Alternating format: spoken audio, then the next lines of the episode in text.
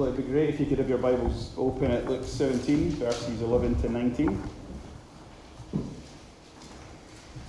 So every new year, uh, one of the things that I, I often uh, try and do is find a passage that I think would be good for the, Cumber- the congregation in Cumbernauld to kind of set up the year ahead.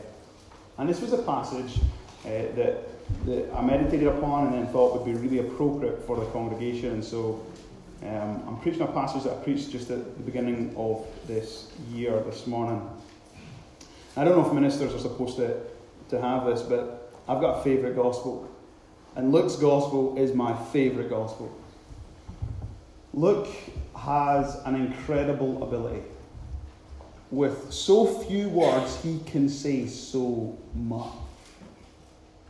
All of Luke's stories have a, an unpredictability. You just don't know what's going to happen. What you think's going to happen never happens.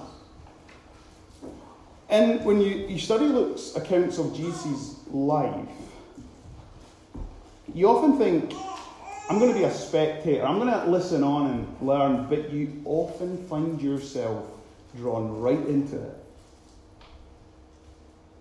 As if it was written for you. Now, that's true of all of God's Word. But for me, it's particularly true when I study Luke's Gospel, and this passage is one of those passages. Now, I have no points this morning, but that does not mean this is a pointless sermon. We're going to walk through this text, verse by verse. In so few words, he's going to say so much. So let's, let's prepare ourselves. Let's pray and ask for God's help. Holy Spirit, would you now turn up the volume of you speaking to us and turn down the volume of anything that would distract us in our minds and our hearts. Help us. Teach us. Convict and challenge us and lead us to repentance. We want to live lives that reflect the beauty and the wonder of the gospel. And so we pray, Lord, that as we leave this place today, that that would be the case. And we pray this in Jesus' name. Amen. Just look down at verse eleven. Now, Jesus was on his way to Jerusalem. And it would be so tempting as we read that little statement that, to think of it just as a contextual statement. Jesus was on his way to Jerusalem. If you know anything about Luke's Gospel, you might know that in Luke nine, verse fifty-one, it's the turning point, the hinge point of the Gospel, because in that verse we're told Jesus set his face resolutely towards Jerusalem. Jesus began his march, his journey to Jerusalem. And time and time again, on the journey, he would turn to his followers and say, in Jerusalem, I'm going to be betrayed. I'm going to be handed over. I'm going to be killed. And on the third day, I'm going to rise again. And time and time again, his disciples did not understand it. But what we understand is we know Jerusalem is Jesus' destination. It is where he's going to accomplish salvation for his people. Now, why is this so important? Why is this not an irrelevant contextual matter? Because, listen, I think Luke, straight off the bat, wants us to, to tie this passage here in Luke seventeen with the events that take place in Jerusalem. These two events have something inextricably linked. And what they have in common is this. Jesus will heal and rescue people. But the majority will be largely unthankful for what he does. Jesus will heal and rescue people, but the majority of people, in response to what Jesus does, will not say thank you. And we're going to visit that in just a moment. Look, look, look on what he says in verse eleven. Now, on his way to Jerusalem, Jesus travelled along the border between Samaria and Galilee. Now, now, now what's Jesus, what's Luke saying here? Well, just imagine Jesus in your head, right? He's walking along the border with his disciples, and on one side is Samaria, and on the other side is Galilee. Galilee. That's where some of the disciples are from. That's where Peter's from, Andrew's from, James is from, John's from. That's their hometown. That's a Jewish hotspot. On the other side is Samaria. They're enemies. That's the mixed-race people who were once Jews, but they intermarried with Gentiles. They kind of changed their religion, and they're the enemies of the Jews. And here's Jesus, and he's in no man's land. He's in the little bit between both of these places. The perfect place to meet ten lepers. Look at what it says next. Verse twelve, as he was going into a village, ten men who had leprosy met him. Notice what Luke says, he's very careful and deliberate. As he was going into the village. Not when he was in the village, because lepers were banned and barred from being in villages, towns, and cities. The perfect place to meet a group of lepers was in no man's land. Outside the community. Now, if we're going to appreciate this story, we need to appreciate what leprosy, at least biblical leprosy, was. In the Bible, it, the, the term leprosy can refer to a whole host of skin diseases, but it's clear that in some accounts it's referring to the, the disease that's spoken about even in Leviticus thirteen and fourteen. What would happen is someone would notice that they, they had these spots developing on their skin. They were often white, and they would often be really itchy. And they also were smelly. And what they would do was, it was custom that if you started to discover you had a skin disease, you had to go to the priest, who functioned in those times as a health officer. And if you looked at your skin and recognized it was leprosy, his words to, were, his words to you were, "You are unclean. Leave here now." In other words, you ain't going back to your family. You'll never pick up your kids again. You'll never hug your wife. You'll never kiss your parents. And lepers were thrown out of the community, and they knew that, according to Leviticus thirteen fourteen, there were certain things that they now had to do. Like, never change their clothes. In fact, rip their clothes. So that if anyone ever saw them, they would know they were a leper. They were never allowed to comb their hair again. They were to keep their hair unkempt, so if anyone ever saw them, they would know they're a leper. They were to cover the lower part of their face. And if anyone ever came into eyeshot of them when they were in no man's land, they were to shout out, "Unclean! Unclean!" To be a leper was to be the walking dead. Physically, you were in pain. Mentally, you were in a prison. Because no one really understood what it was like to be unclean, untouchable, have this revolting smell about you all the time that made you feel sick, and to be outcast from everything and everyone. And Jesus meets ten lepers here in no man's land. Now, now look at what it says next. They stood at a distance. These men were highly infectious. Highly contagious was their disease. And so they, they stand back, and they're at a distance, and they see Jesus. Now, no doubt, either before they caught the, the disease leprosy, they'd heard about Jesus.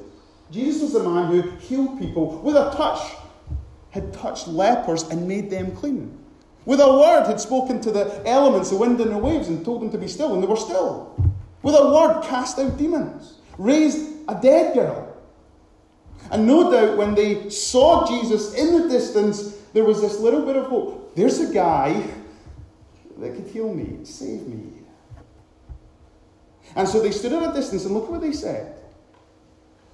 They called out in a loud voice. And if you're going to appreciate this passage, you've got to hear them. Jesus at a distance, they see him, and they want to get Jesus' attention, so they shout out, "Jesus! Jesus! Jesus!" His name, Jesus, means he shall save his people from their sins. "Saviour! Saviour!" And then they say, "Master." Jesus, Master, the one who is in, who's to be obeyed. They cry out to the one who's to be obeyed. Jesus, Master, have pity on us. You picture that scene in your mind's eye. These ten lepers standing off at a distance. Jesus making his way into a village. And then Jesus hearing these men crying out to him. Now, I said Luke's accounts of Jesus are never predictable. This is one of those occasions. So if you've studied through the gospel, at this point you're thinking, Jesus hears ten lepers calling out to him for mercy. What's Jesus going to do? Well, of course we know what Jesus is going to do. Jesus is going to walk over to them, isn't he? Jesus is going to touch the untouchable, and he's going to say, be clean. Because that's what Jesus does, has done in the past, and he does so often. And yet in this passage, that's not what it says. It says, when he saw them. In other words, he stood in the same spot and he looked over to them. When he looked at them, he said, imagine hearing this as the first word from Jesus that you think is going to heal you. Go! Like, for a millisecond, these guys must have been thinking, wait a minute. This isn't, he doesn't, like, other people he's walked over to touch and made clean, and now he's saying to us, go? Go, says Jesus. Get out of here. Show yourselves to the priests. Now, what Jesus is saying here to these ten lepers is, trust me. Obey me. Okay, you've called me Jesus, Savior. You've called me Master. Okay, trust me. Obey me. Go show yourself to the health officer in this community, the priest. The only one who can declare you clean and invite you back into the community. And you can imagine these guys just for a moment thinking, wait a minute, once a leper, always a leper. Jesus saying, go to this get, go to this priest. How can we go to the priest if he sees us? We're still covered in all our le- leprosy. But look at what it's, Luke says next. And as they went, they were cleansed. Now, now, now if we're going to fuel this story, we've got to enter into it. Okay, can you imagine that moment? Jesus says, go, show yourselves to the priests. And they do a little turn, and they're like, okay, let's go. And they start walking. Ten of them in a row. And they're walking into the village. And one just takes a glance over at his friend, and then this is a double take. Look. And then another one looks at the other one and the same thing happens. And, and then they realise that those spots, they're gone. And then they start lifting up their clothes, they check their legs, they check their arms. Now just enter into that story. You have lived with this crippling disease. You, you, you've been numbered among the walking dead. And in this moment you start to realise that this disease, which is incurable, has been cured. You've gone from literally being dead to now being alive. How would you respond? It doesn't matter if you're a stoic Jew, stiff upper lip, you're going to punch the air, you're going to do a little dance, you're going to scream, you're going to shout, you're going to do, you're going to go nuts. Like your life has been transformed. Your existence has been radically altered. Man, as I picture these ten lepers, they go nuts. Jesus has healed them, they're cleansed. And you can imagine they're chomping at the bit to get to this priest. Man, priest, look at me. Look, I'm clean. Can I go back to my family? They run home. They run in the door. They've never combed their hair. They've never had a bath in ages. Their clothes are a mess. And they're flinging off their clothes. Getting clothes. They're jumping in the bath. Oh, they're smelling good. They're combing their hair. Give me the hairdresser. They get their hair. They're grabbing their kids. They're kissing them. They're kissing their wife. They're kissing everybody. And the dog. Anybody. Because they're so happy. Their lives have been changed. But look at what Luke says. Verse fifteen. One of them. You hear that? One. One of them. When he saw he was healed. So there's a guy at the ten, he looks down, he sees he's healed. He's blown away. He can't believe his eyes. Came back, praising God in a loud voice. So, so as the nine walk off in, in the direction to, to, of the priest, one of them just swivels in his feet and comes to Jesus and starts walking in the direction of Jesus. Just, just one of them, by the way. Nine of them, ten of them, sorry, had cried out in a loud voice, "Jesus, Master, have pity on us." One of them returned praising God with a loud voice. You know, this passage says, most people are far more prone to pray in a time of need than to praise God when he meets that need.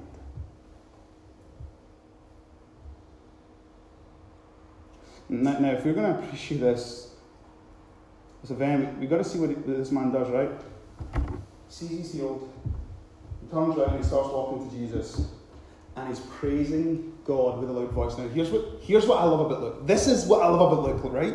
He says, in like the most matter-of-fact, ordinary way, the most profound thing ever. He came back praising God. Do you see what he's just said there? Jesus is God. Who healed him? Jesus. Who's he praising? Jesus. Why? Because Jesus is God. So he turns back. He's praising God, and with a loud voice. Like, I don't know if you, you, you grew up in a Pentecostal church, but if you've been in a Pentecostal church, just imagine a shouting session you get in Pentecostal churches, right? And this guy's just having a shouting session, he's walking back to Jesus. How great is our God! Indescribable! How great are your ways! How marvelous, how wonderful! And you can hear him. Sing with me, how great is our God. Like Jesus has just changed his life. And he's walking back and shouting to Jesus in a loud voice. And then, he, and then notice what Luke tells us. He says this, he threw himself at Jesus' feet. He comes into the presence of Jesus, God, and he literally falls at his feet. On his knees. You know, as I said to the boys and girls, the, the, the, the couple of tribes in Africa, how do they express thanksgiving? They fall on their face, or they sit on the ground, and it's interpreted, thank you. In this culture too, if you wanted to show thanksgiving, it was really an act of humility. You came before the one who was greater, the one who you were in their debt, and you acknowledged what they'd done for you by falling on your face before them. Honest question. Have you ever fallen at anyone's feet? Have you ever bowed low to the ground in thanksgiving and praise to God? Look, look, look then says, as he's on his knees, he says, he thanked him. And, and, and the verb there is he did it again and again and again. So he's at the feet of Jesus and he's shouting out, thank you, Jesus. Thank you, Jesus. Thank you, thank you, thank you. All the other nine men had to go first to the priest. This man comes to the great high priest and he builds at the feet of the great high priest an altar of praise. But Luke's not done, and here comes the shock. Here comes the twist. And he was a Samaritan. Now, now, now where, where are we? Where we're in no man's land in between Samaria and Galilee. Who Jesus met? Ten lepers. And, and, and I think presumably what's been, what's been communicated here is one of them was a Samaritan and nine of them were Jews. And the ones you would have thought would come back to Jesus to praise him don't. And the one you least expect to come back to Jesus does. And if you know Jesus, if you've studied through the Gospels, any length of degree, one of the things you discover about Jesus is he's always elevating the position and the place of Samaritans. So he's at a well, he meets a Samaritan woman, And she's even shocked that Jesus doesn't engage her, but Jesus engages her. And he changes her life. He's got two disciples, and on one occasion they're like, can we call down fire in Samaria? Jesus like, nope. In fact, the next passage in Luke, after they do that, Jesus is chanting to a young Jewish man who wants to justify himself in Jesus' presence, and Jesus says, okay, let's let's think of a story of who your neighbour is. And who does Jesus hold up as the example? The Good Samaritan. And when Jesus is just about to go to heaven, his last words to his disciples, to his disciples is, you're going to be my witnesses in Jerusalem, Judea, and Samaria, and then at all the ends of the earth. In other words, Jesus, he loves everyone and anyone, even people that you and I might dislike. People with the wrong race, the wrong religion, even those who have the worst possible disease. And it's this man who comes back and praises Jesus.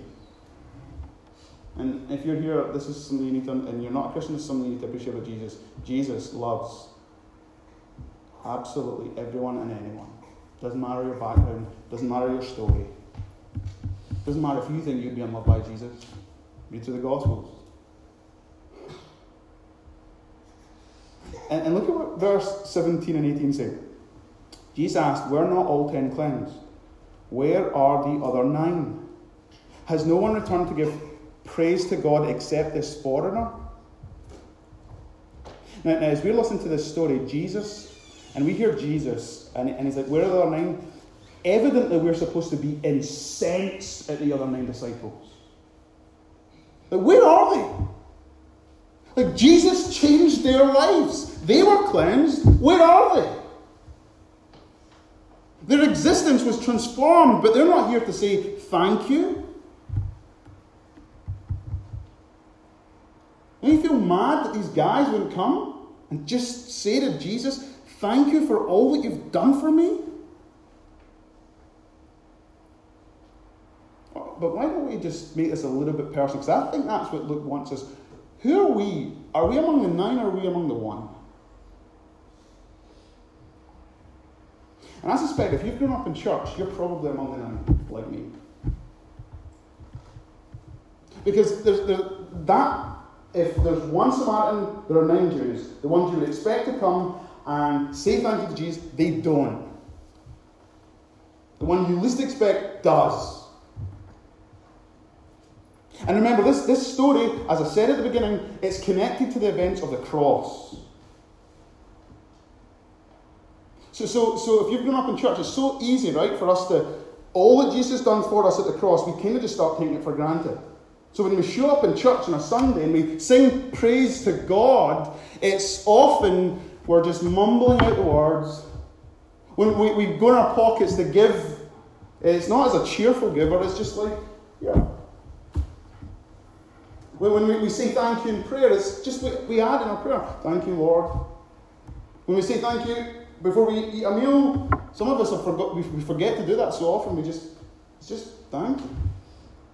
But often meet a guy who's just been changed by Jesus, who's got no Christian upbringing, and he's just discovered the wonder of the cross. And they're passionate in praise and thanksgiving because of all that he's done for them. You know, if a guy was to walk into church this morning, right, and he was overcome by what Jesus had done for him, and he used to fall down on his knees before Jesus, I think most of us in this church would be like, weird. Like, that's a bit excessive. And if he was to start shouting out, how wonderful, how marvellous, we'd be like, calm down, we're Presbyterians. You know what Jesus sees? Faith. You know what Jesus sees?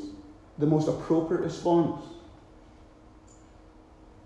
In fact, his final words will be to this man who falls at his knees and prays him with a thank, a loud voice will be, rise, go, your faith has made you well.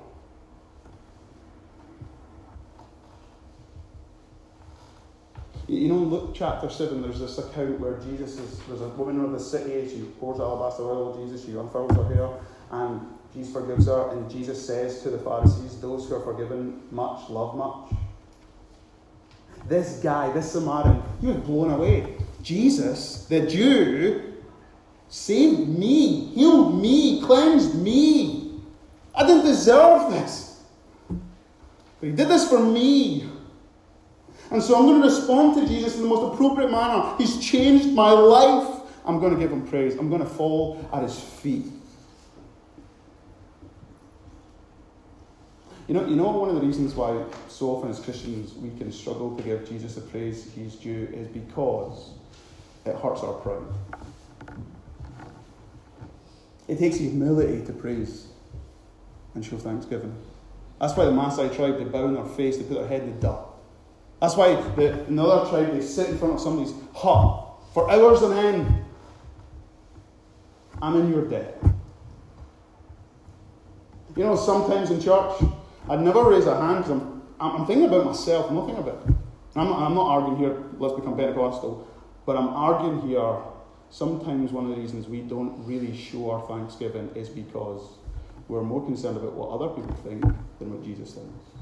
In fact, we're more concerned about what other people think as opposed to what Jesus has done. And Luke wants to drive this uncomfortable truth home to our hearts, and that's why both he and Jesus highlight this foreigner. Now, if Jesus noticed the gratitude of the Samaritan, I need you to know this. Jesus also noticed the ingratitude of the nine.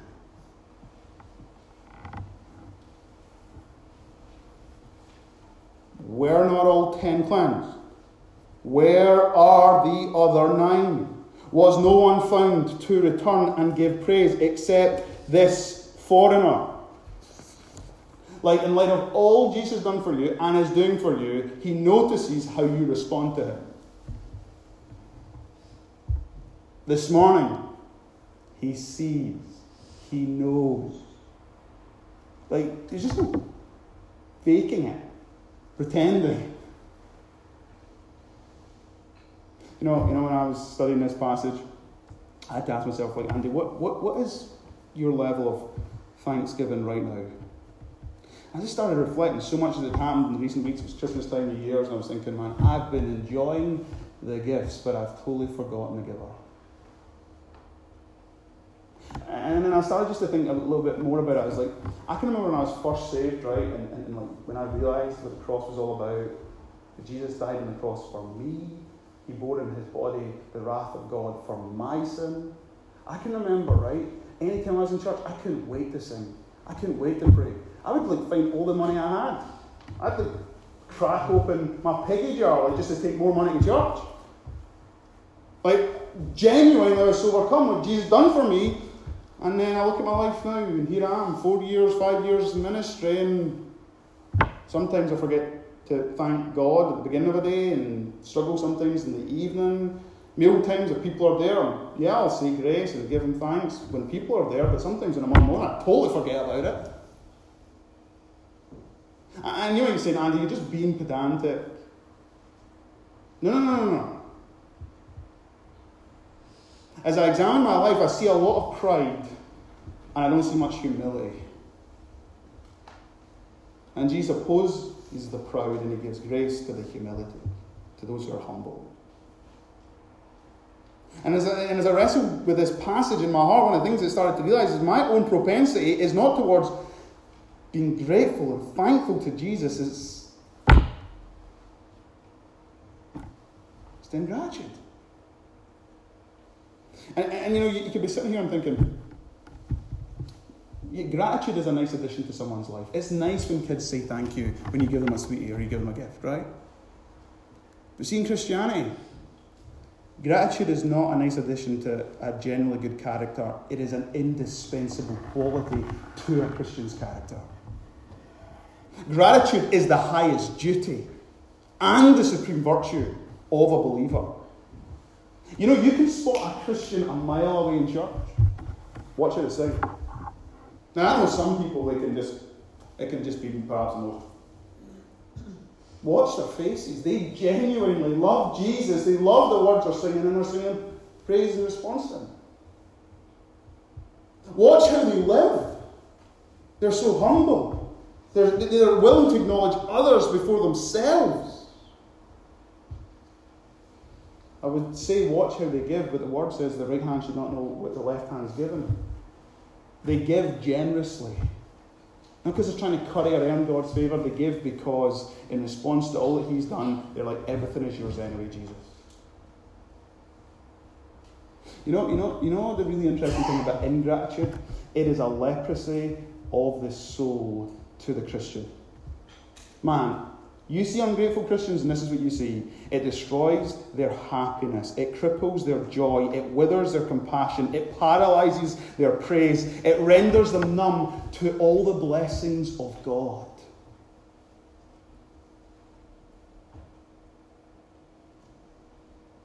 So, so in light of all that Jesus has done, they can't get happy. They ain't that joyful. They ain't that compassionate. When they're trying to praise God in church, they're paralyzed. Because that's what leprosy does. The leprosy of ingratitude. It eats away on the inside. You know, the fascinating thing of this passage is the, the, the Samaritan friends went to the priest and they were declared clean. The Samaritan came to the great high priest. And do you know what it says at the end? Jesus said to him whilst he was on his knees, "Rise and go. Your faith has made you well." And see when it says your faith has made you well there, it's the idea of your sins have been forgiven as well. You have been saved.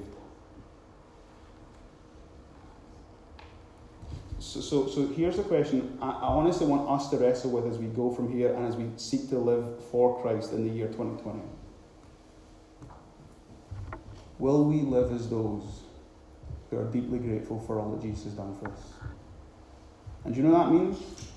We need to take the time to appreciate all that Jesus has done for us and is doing for us.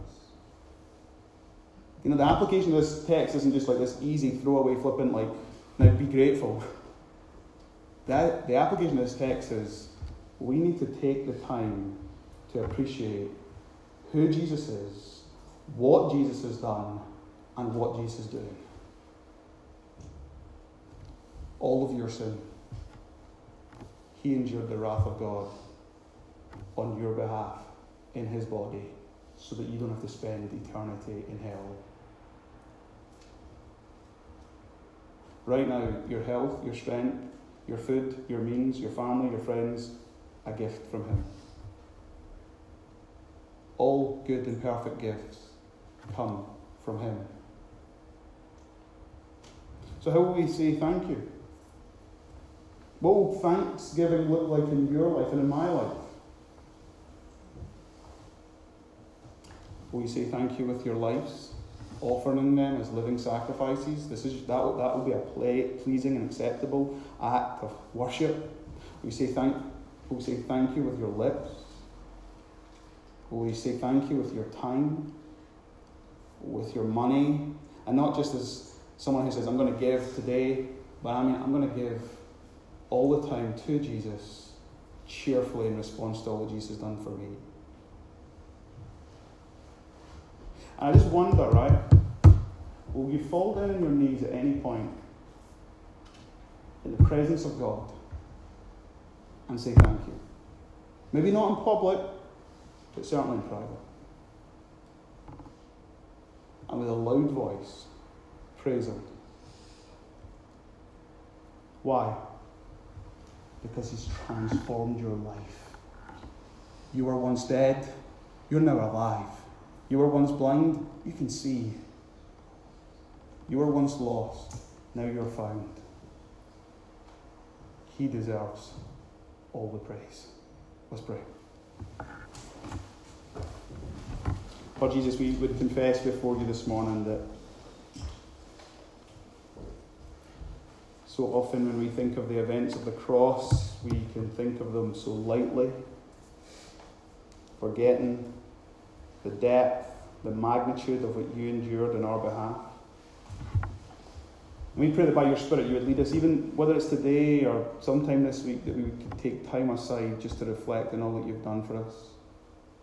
And this wouldn't just be a one-off thing, but this would be a, a daily or a weekly thing in our life. That we would recalibrate ourselves so that we could respond appropriately to you. Lord Jesus, we want to confess, those of us who, who know that the leprosy of ingratitude has taken hold of our soul, we want to confess, Jesus, that you would heal this disease in our life. And as you heal it, Lord, that we would be so thankful in response to you doing it. So please, have pity on us, Jesus, Master. We trust in you and we will obey you. We pray this in your precious and powerful name. Amen. Okay, we're going to sing to conclude our worship. Lord, for the years.